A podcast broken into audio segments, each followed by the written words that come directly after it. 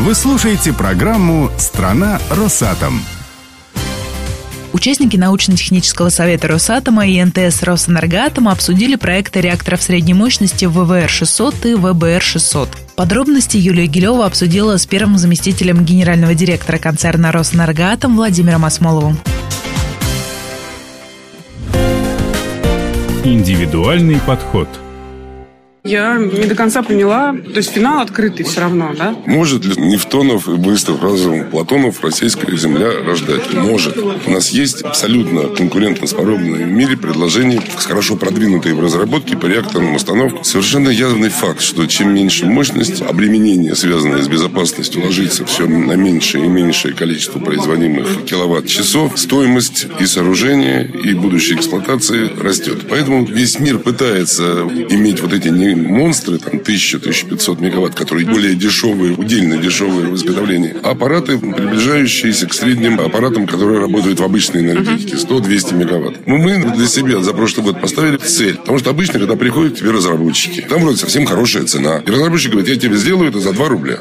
Потом начинает это делать, и оказывается, не 2 рубля, а 200. Поэтому я взял двух разных разработчиков реакторных установок, отдал их в один атом энергопроект, чтобы он по единой методике, может быть, будет ошибка абсолютная, но не будет ошибки вкусовой. Вот эта работа чем она хороша, что она дала абсолютно объективный результат. Что между собой они приблизительно одинаковые по цене. Общая цена, конечно, падает вместо 240 миллиардов двухблочная, там 160. Но удельный киловатт установленный, естественно, на 40% дороже. А теперь дальше. Есть страны, как Франция, которые такие аппараты не нужны будут никогда. У них электросеть как медная плита, куда ни подключись, везде работает. Есть Россия, есть непальцы и так далее, там кто хотят иметь. У них нет сетей для тысячников.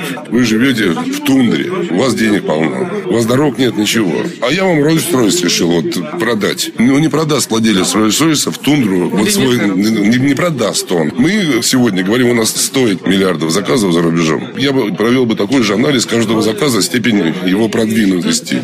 Если нужна инфраструктура в этих странах, можно ли их туда отдавать или нет.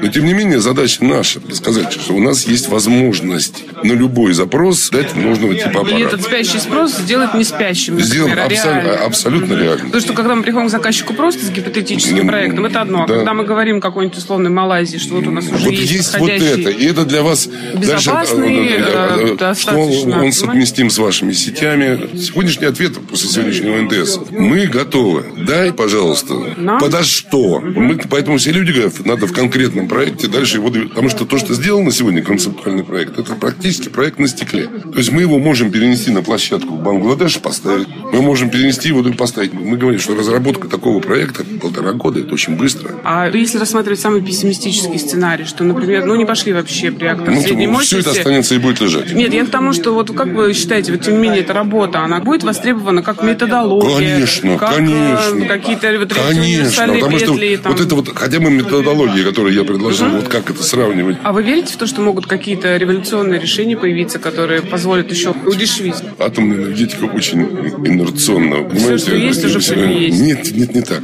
Вот когда мне все время пытаются сравнивать с EP, я говорю, ребята, они потратили на EP 3 миллиарда и 20 лет работы. Вот дайте мне 3 миллиарда и 20 лет работы, они не говорят, что мне завтра нужно. Я вчера была на конференции гидропрессы, и там вот Корзов, по-моему, да, фамилия, да, из Прометея, он выступал, рассказывал про конструкционный материал для ВВР, и все время на вас ссылался, говорил, что вот прям вы молодцы с ним вместе, сделали какой-то проект по импортозамещению на Уральском заводе некое. А, это Можете прекрасно. рассказать? Года четыре назад ленту сварочную предварительную делал Зербомолот, московский завод. И он накрылся. Без нее нельзя сделать обварку uh-huh. внутреннего корпуса и так далее. То есть это я штука тогда, недорогая, я тогда собирал но людей, важная. Очень важно. Я тогда собирал людей, либо восстановить производство на серпомолоте, есть еще возможность была восстановить это производство в электростале. Ну и вот с Карзовым пришла такая идея объединить два завода, попробовать сделать уже нового совершенно качества, чтобы вообще эта проволока не зависела от плавка от плавки, а была вот абсолютно как штампованная. На... Mm-hmm. Вот эта работа была сделана.